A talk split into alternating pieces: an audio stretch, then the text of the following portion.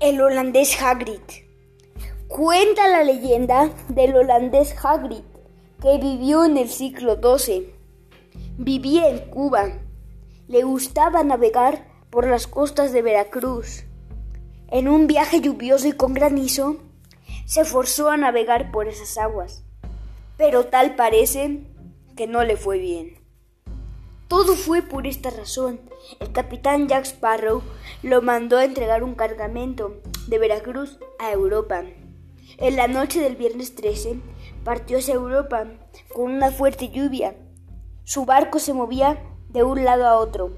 ¡Sas! Se partió la cubierta por un relámpago y se estaba hundiendo. Él no sabía si dejar su barco o irse nadando. Indeciso, decidió quedarse en el barco a esperar a que se hundiera, rezando y suplicando sin dejar rastro. Hasta el siglo XXI se encontró su barco, pero no había rastro de él. Dicen los marineros que todos los viernes 13, en las aguas de Veracruz, se ve a lo lejos un barco fantasma y al holandés Hagrid.